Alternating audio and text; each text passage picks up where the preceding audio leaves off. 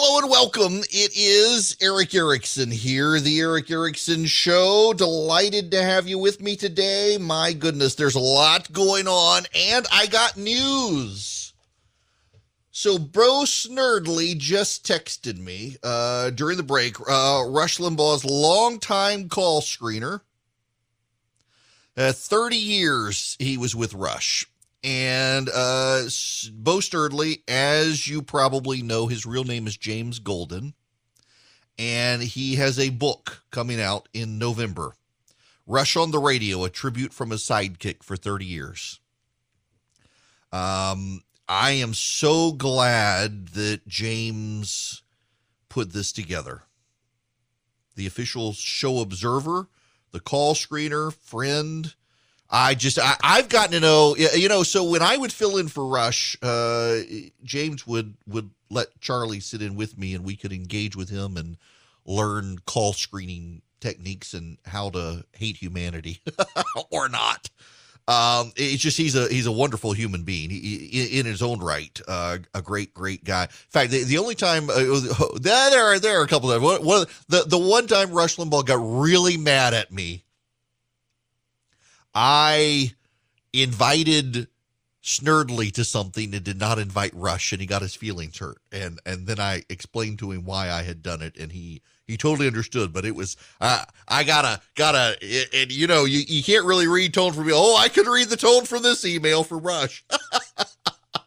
but then he he understood why I did it. He was totally fine with it once I explained it to him. But um I just I I like James, uh, regardless of of being a friend of Rush Limbaugh's or not. Um, was friends with James, and he's a tremendous guy, and I'm glad he did this. Um, so if you would like to order this, Rush on the Radio, a tribute from his sidekick for 30 years, I've got an Amazon link. If you text my name Eric to 33777, I'll send you back a link. You can pre-order James's book. It comes out uh, in November good for. I really am glad he did that. Um, he more than anyone uh, is someone who should do that. Now, I, I gotta, I, I, gotta confess, uh, in in the spirit of Rush, just a little bit. it's another Apple event happening right now, and I'm on the radio. And I, it was, I, I couldn't get out. It would have been bad form of me to get Alan Sanders to fill in for an hour so that I could go watch it. So I'll have to watch it later this evening. But nonetheless, they got new laptops, and it's it's t- good because my laptop is giving me graphic card errors. I've had this laptop for a number of years, and it is starting to. Now, so I run like two giant monitors off of it in addition to the regular screen, and it, it's I think it's an overheating problem. Nonetheless, I need to move on. Y'all don't care about that. I want to talk about polling. If you weren't here in the last hour, I think Terry McAuliffe is going to win in Virginia because Virginia is a blue state. It's not a purple state. It's a blue state. We should stop considering it a purple state. It's a blue state. But I've run campaigns for a number of years. I ran campaigns. I, I started off as a volunteer, got involved in doing grassroots organization, communications. I, have if there's a, a part of a campaign I've done that part from linking envelopes to designing polls to doing the TV and the radio ads, the mail pieces. Uh, I, I, don't design them myself, but I, I, script them, oversee them, get them to the right people, negotiate the rates, get them on television and radio, handle the commissions, all that. You know, I did a lot of it as I was a lawyer, and, and so you can get me for cheap because I didn't feel ethically as a lawyer, I should be also charging commissions on top. I was very bad at it. You know, this is actually where consultants make their money in politics. People don't realize this. So you have gross ratings or, or, or gross rates. You you do an ad and you give it to your campaign consultant to put the ad on on TV. Well, your consultant if they're using a media eh, media campaign strategy group those people are going to make a commission. And then you the the campaign consultant you're going to make a small commission. Typically it'll be like 10 and 5 or if you're just handling one person they'll take a 15% commission. And so they're making money. You're actually charging. If you the candidate place the ad yourself instead of letting the consultants do it you'd save money. But the problem is the campaign of the candidate you're so busy you can't do it. They can. They know how to navigate the black box that can be ad rates, and so you you do that. I have I have done everything on campaigns. I started off uh, as a as an elections lawyer after having been a volunteer and then working for campaigns for. I never really got paid to begin with, and then as a lawyer, I started doing a lot of work. And one of the things that I did over time was I learned about polling. Polling is an imprecise art. Polling is worse these days than it ever has been. As I have said repeatedly, the polling averages are more important than the than the actual polls and the polling trends are better to focus on than the actual individual numbers. In the Real Clear Politics polling average, Terry McAuliffe has a 2.2% lead over Glenn Youngkin, 49.5 to 47.3. Youngkin is closing. Fox News has McAuliffe up five. Emerson College has him up one. CBS has him up three. The Trafalgar Group, which is Republican leaning, has a tie. Now, let me spend just a moment here defending the Real Clear Politics polling average. I became skeptical of the Real Clear Politics polling average in 2020. And the reason I did is because they were including a lot of pollsters who I found to be fairly unreliable and, in fact, were unreliable. And other polling groups that kind of latched on to what Real Clear Politics had been doing they were giving weight to different polls. And it seems like if you've got a, a, a polling group that historically has a Democratic bias or is explicitly Democrat, or a polling group that has historically a Republican bias or is explicitly Republican, you should weight it less than the nonpartisan pollsters. That made sense to me. And in 2020, it really did seem like people were trying to game the Real Clear Politics system of taking all the polls and averaging them together. And so I was very skeptical of it in 2020 and said so. And it turns out I was wrong.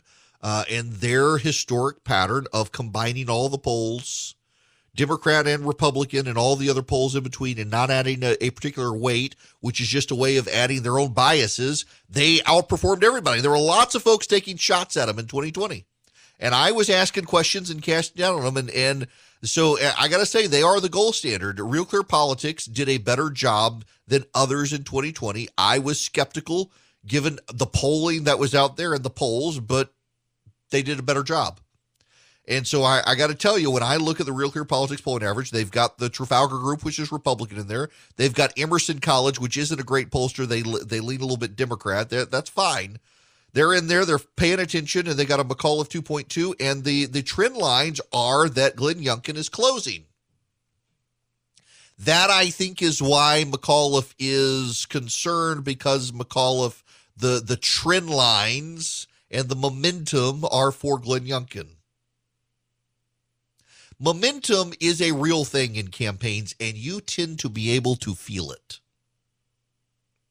I have never worked on a campaign where you did not have a sense of where the winds were pushing. It is a very real and palpable thing until you get down to the very local level.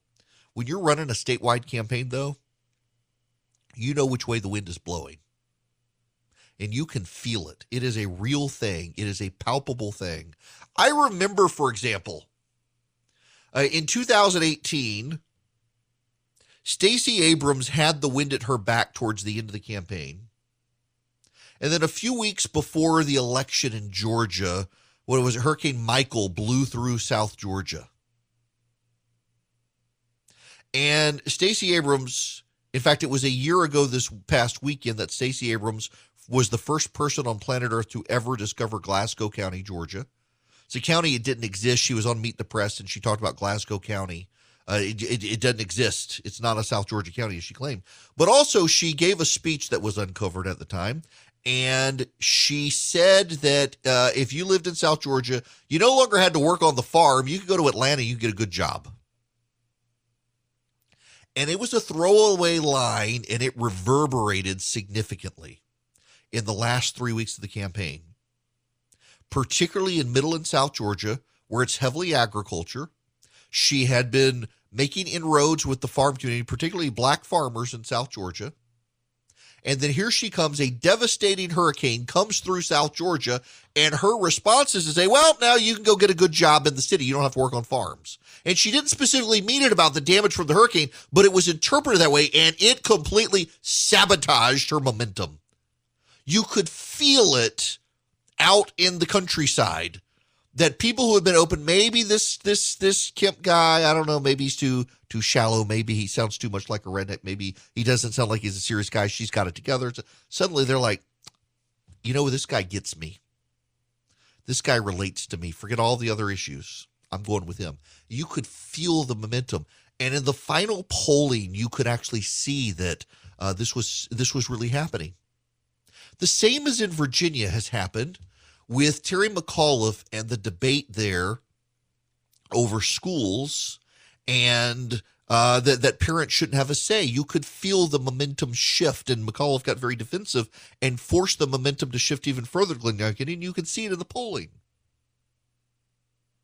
But here's the problem: Are the polls any good? This is why, going back to Real Clear Politics, why I, I think they they take them all together and they average them all out.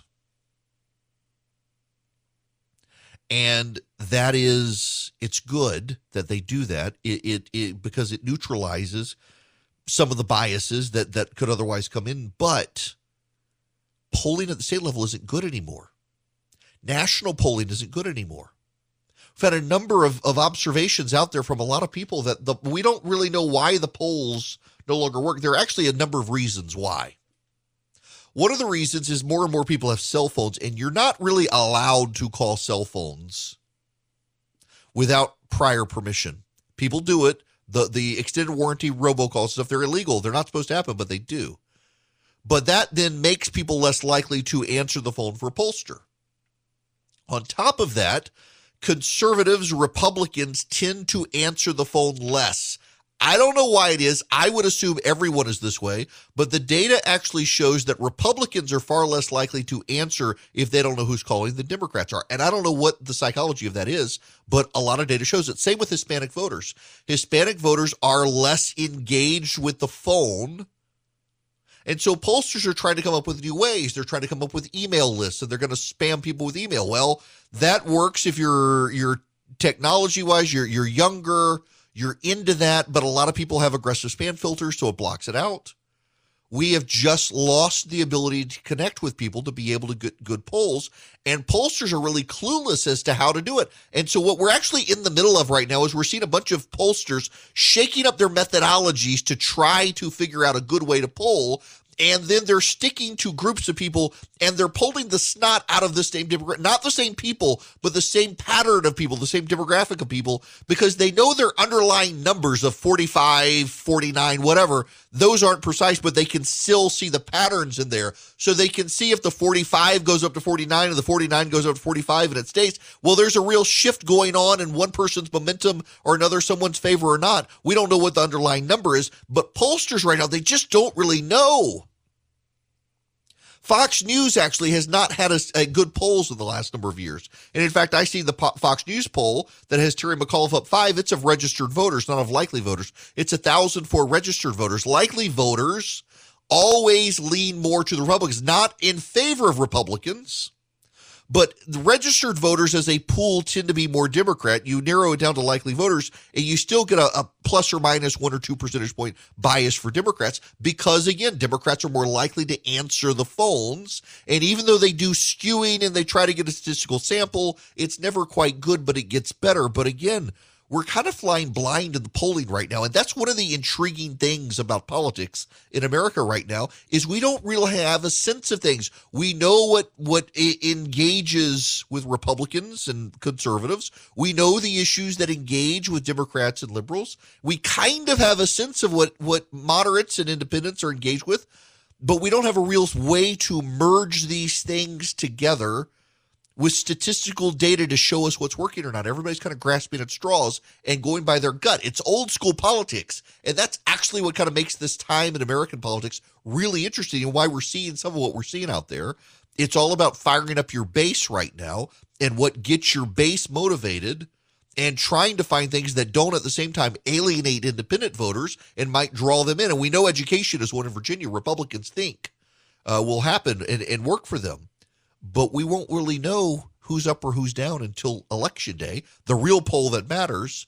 And this is really the first time in American politics where we don't really have a good sense of it, other than with momentum shifts in the polling aggregate. And if that's the case, McAuliffe's still ahead, but Youngkin's closing fast in Virginia, and the GOP overall nationwide tends to be on a trajectory to really dominate in 2022 if you just follow the momentum lines forward. Y'all, from the moment I sat in my X chair, my body said, this is what a real office chair is supposed to be like. I had, gosh, I had gone through office chairs and then I got my X chair and it is the perfect chair. In fact, my X chair, unlike your chair, can massage my back while I'm sitting doing three hours of talk radio. It can even heat up and cool down depending on my office, which tends to run hot in the summer and cold in the wintertime. And it's all in the ELEMAX massage and temperature regulation, exclusively designed for the X Chair. And once you feel the customized support of X Chair's patented dynamic lumbar DVL, they call it dynamic variable lumbar, your back's going to be happy. What I need you to do, you got to go check out the X Chair because yeah, I bought the, y'all know the expensive brand, and I bought it. It was a good chair. It actually was a really good chair. And X Chair takes it to the next level. What you need to do is go to xchairerick.com now. That's X, the letter X, chair erick.com or call 844-4XChair for $100 off your order. X Chair has a 30-day guarantee of complete comfort. You can finance your purchase for as little as $30 a month. It's xchairerick, E-R-I-C-K, dot com. It is worth it. Hello there. It is Erick Erickson here. The phone number is 877-97-ERIC, 877-973-7425. Ah, this is... Wow. Um, okay. This is hilarious. Oberlin College is a highly progressive college. Don't send your children there. This is just kind of funny. I I I got this um my goodness gracious. Um Oh, hang on a second. Let me let me I just there there's there's a method of my madness here. This is important. This is very important. I, I got to get this key detail. Oh, yep, yep, yep. This is, yep, yep. Uh huh. Uh huh. Okay. Yep. This is, yeah, this is, uh, uh huh. Uh, uh huh, uh huh, uh huh. Yep. Oh dear. Okay. Here we go. This is Oberlin College. Baldwin Cottage at Oberlin on October 7th. Residents of Baldwin Cottage received an email from Josh Matos, the area coordinator for multicultural and identity based communities. I am reaching out to you to give you an update on the Radiator Project, Matos wrote. Starting tomorrow, Friday, October 8th, the contractors will be entering rooms between 10 a.m. and 8 p.m. to install the radiators. This will mean they will be in your room for a period of time to complete the work. I had not been contacted about any sort of radiator installation before this email, so right away the word update stood out to me as untrue. I grew concerned reading the second line, which informed me that I had less than 24 hours to prepare for the arrival of the installation crew, and I was further perturbed by the ambiguous for a period of time. In general, I am very averse to people entering my personal space. This anxiety was compounded by the fact that the crew would be strangers and they were more than likely to be cisgender men. Baldwin Cottage is the home of the Women and Trans Collective. The college website describes the dorm as a close knit community that provides women and transgendered persons a safe space. Cisgendered men are not allowed to live on the second and third floors, and many residents don't invite them to that space. So, would you rather freeze?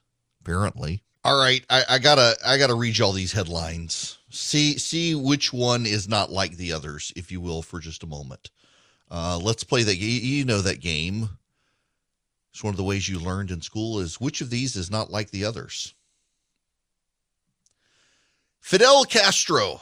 Actually, you know what? Let me do. Uh, I got to push a button. There we go. All right.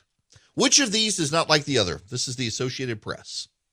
Fidel Castro, who defied U.S. for 50 years, dies at 90 in Cuba. Iran's popular General Soleimani became an icon by targeting U.S.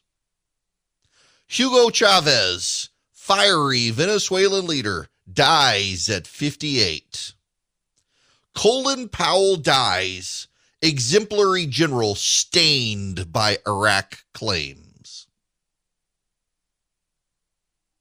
Let's review them again. Colin Powell dies, exemplary general stained by Iraq claims. Fidel Castro, who defied U.S. for 50 years, dies at 90 in Cuba. Iran's popular General Soleimani became an icon by targeting U.S. Hugo Chavez, fiery Venezuelan leader, dies at 58.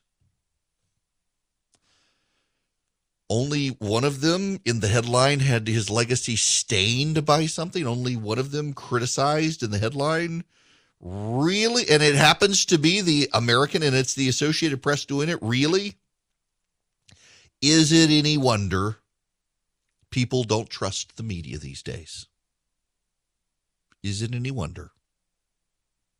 I I suspect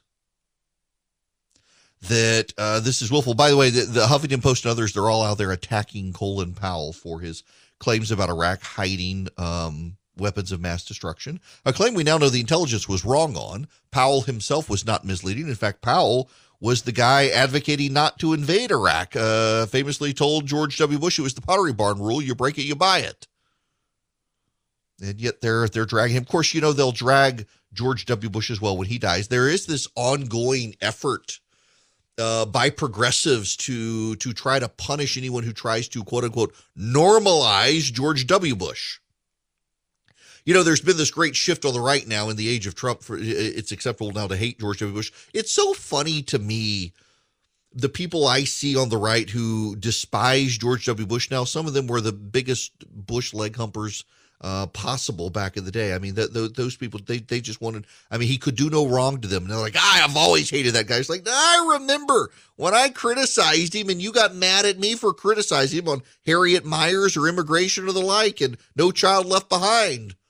I actually liked George W. Bush a great deal, but was critical of him when he was president of things I didn't like. And it's just funny to me to see some of these people out there today who are so now invested in Trump, but they always get invested in the leader of the party because they're Republicans more than they're individual critical thinkers.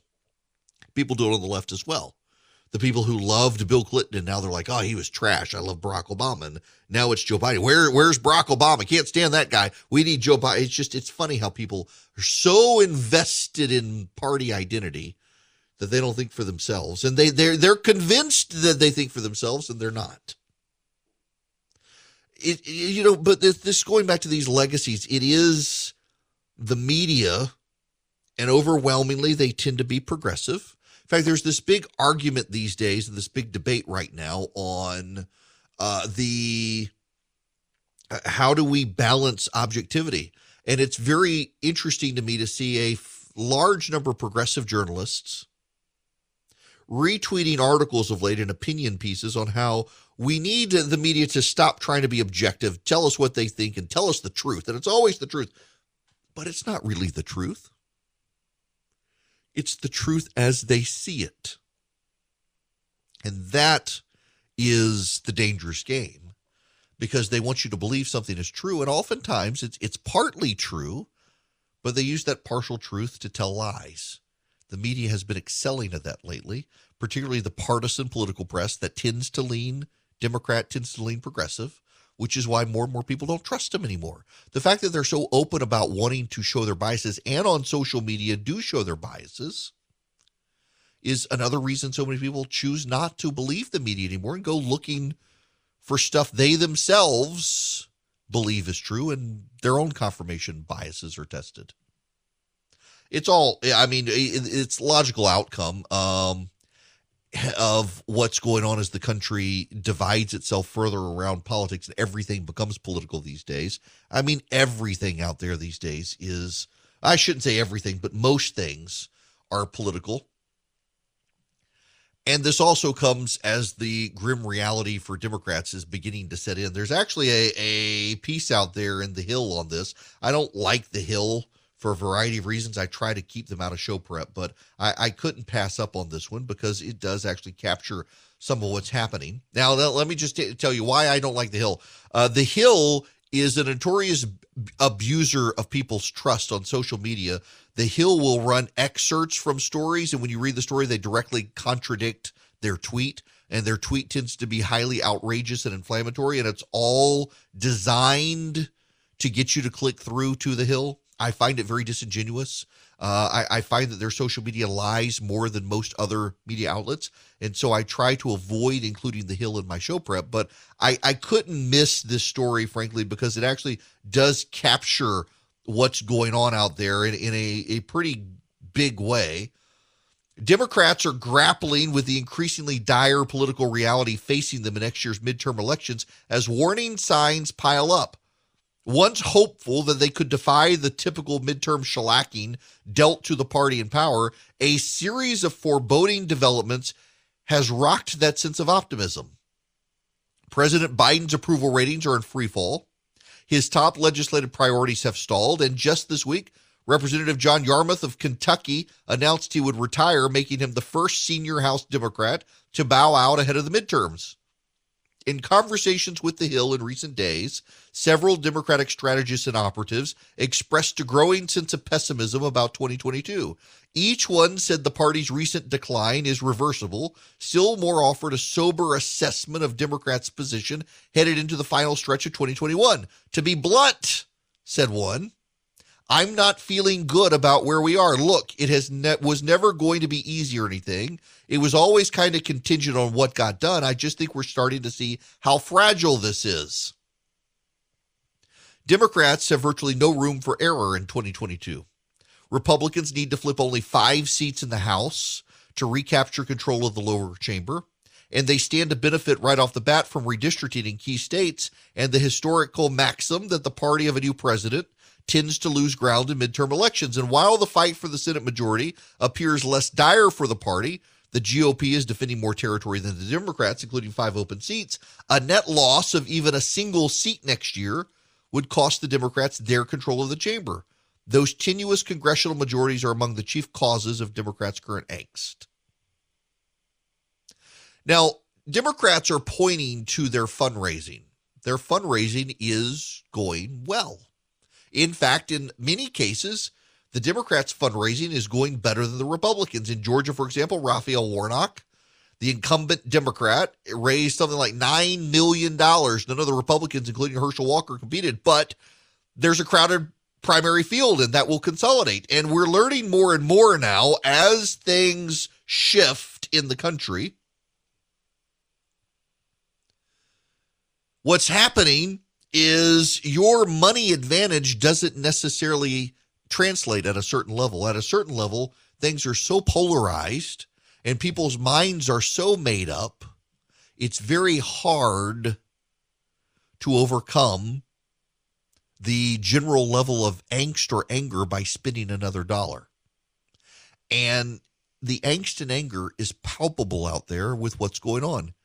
Let me play you two clips here. This is uh, Chuck Todd from Meet the Press. Retailers are warning of price hikes and shortages over the holiday season. Products are not just harder to get, but more expensive. Prices for kids' shoes up 12% in the past year. Beef up 17%. New and used cars up 24%. And gas up 42%. Yeah. And here's uh, Amy Walter from the Cook Political Report. I don't know that Democratic voters are particularly excited about Build Back Better or an infrastructure bill. Don't you see all the individual were... polling that they tell you this? I'm sorry, I, I just might makes I me know it. Just because something polls well doesn't, doesn't mean, mean that it's, it's salient. It's not right. salient. This is, you know, the Democrats are starting to lash out at the media, saying the media is not doing a good enough job selling their Build Back Better plan. That's not really for the media to do. Now, I'm surprised the media is not trying to sell this, given how vested they are in the idea that Trump is terrible, bad, and awful, et cetera, et cetera, et cetera. Um, but even the media can't sell their poop sandwich.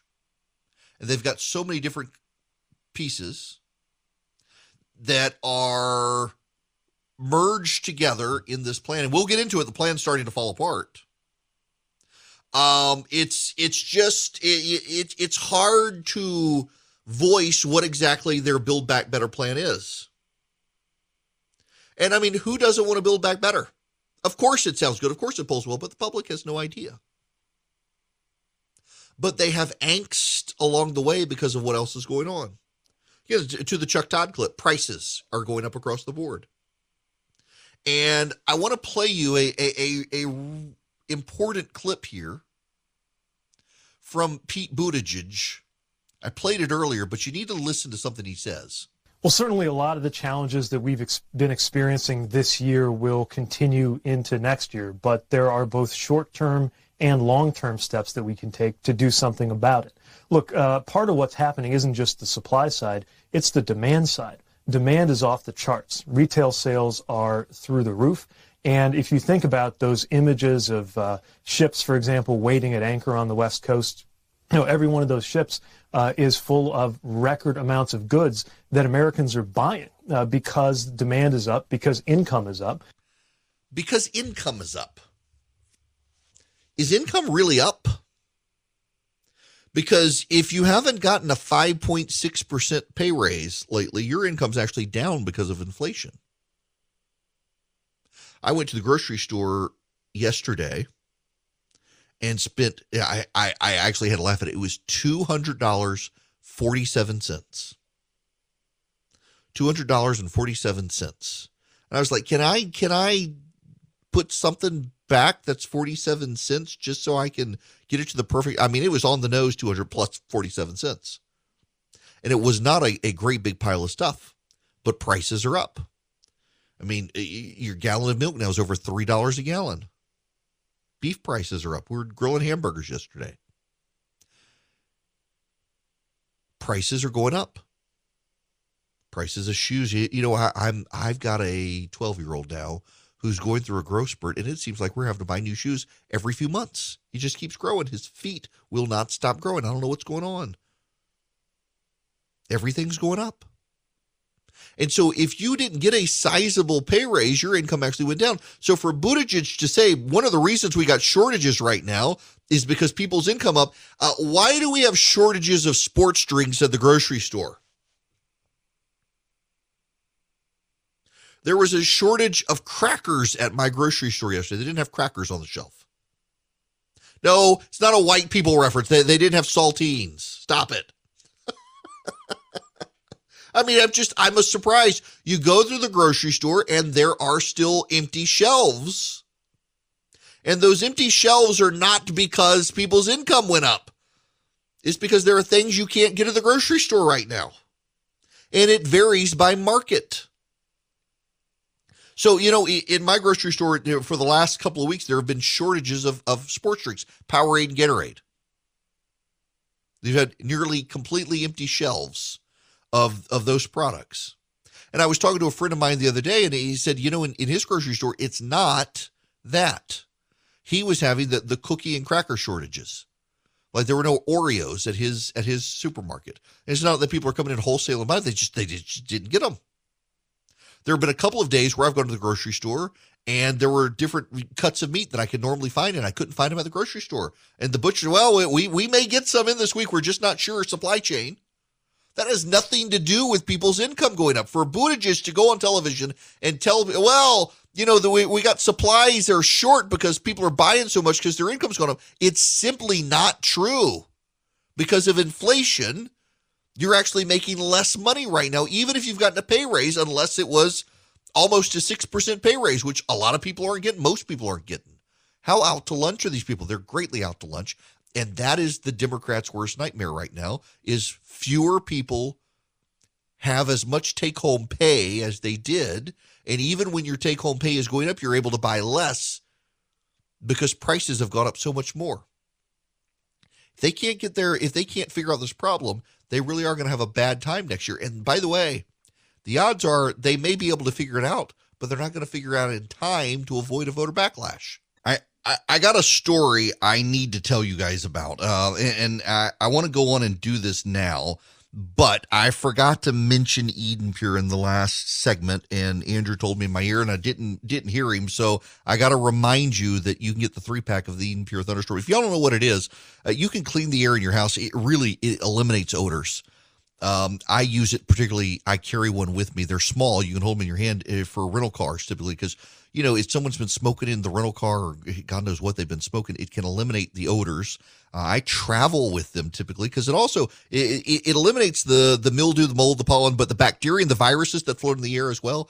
They're great. They pack all up. You can carry them in your hand. They're highly portable. You can get the three pack right now, save $200 and get them for less than $200 and get free shipping by going to EdenPureDeals.com. You click on my name, Erick Erickson. You'll see the Eden Pure three pack. You click it, the Eden Pure Thunderstorm three pack, click it, put it in your cart. There's an orange checkout button you'll see. When you do that, you see a discount code box and you put in ERICK3, E R I C K 3, click apply, and it'll take $200 off. So you'll get three of these for less than $200. You'll save $200 and you'll get free shipping and they will eliminate odors. And they are so highly portable. They're well made. You get one for the upstairs, one for the downstairs, one for your car or RV or your basement, wherever you need it to get rid of the musty odors, the smelly odors, the tobacco odors, the pet odors. EdenPureDeals.com. The checkout code is Erick3. there's the story and man it, this feels like a harbinger of something and it's a it's a one-off story from philly but just just listen to this as a woman was being raped while on a train near philadelphia on wednesday night riders watched failed to intervene and did not call 911 authorities said a man whom officials identified as Fiston Ngoy sat down next to a woman at about 10 p.m. on a train that was traveling westbound on the Market Frankford line toward the 69th Street Transportation Center. Mr. Ngoy attempted to touch her a few times, said Andrew Busch, a spokesman for the Southeastern Pennsylvania Transportation Authority known as SEPTA. The woman pushed back and tried to stop Mr. Ngoy from touching her. Then, unfortunately, he proceeded to rip her clothes off. The assault lasted eight minutes. No passengers intervened. Several passengers were in the car, but Mr. Barnhart declined to say how many. Investigators are still working to determine the exact number. You know, this reminds me there was, I guess, this this thing in the, the 1970s of a murder in New York City. Someone screaming for help and no one helped. And it was just it, it was kind of a a plot line, if you will, a, a point on the on the timeline where you could say things went from bad to worse but then people really kind of snapped out of it and, and said we got to do something and to see this in, in philly where you know the, the people in philly are loud they're boisterous they're obnoxious. I can't believe none of them would stand up and and, and lend us or even they didn't even call 911 what's going on with people out there? We've just surrendered our basic humanity and character over and and led the worst of ourselves to, we, we've something's got to give in our society today. Uh, it, this goes to so many points of society, but this is what an awful thing. People need to stand up and do the right thing.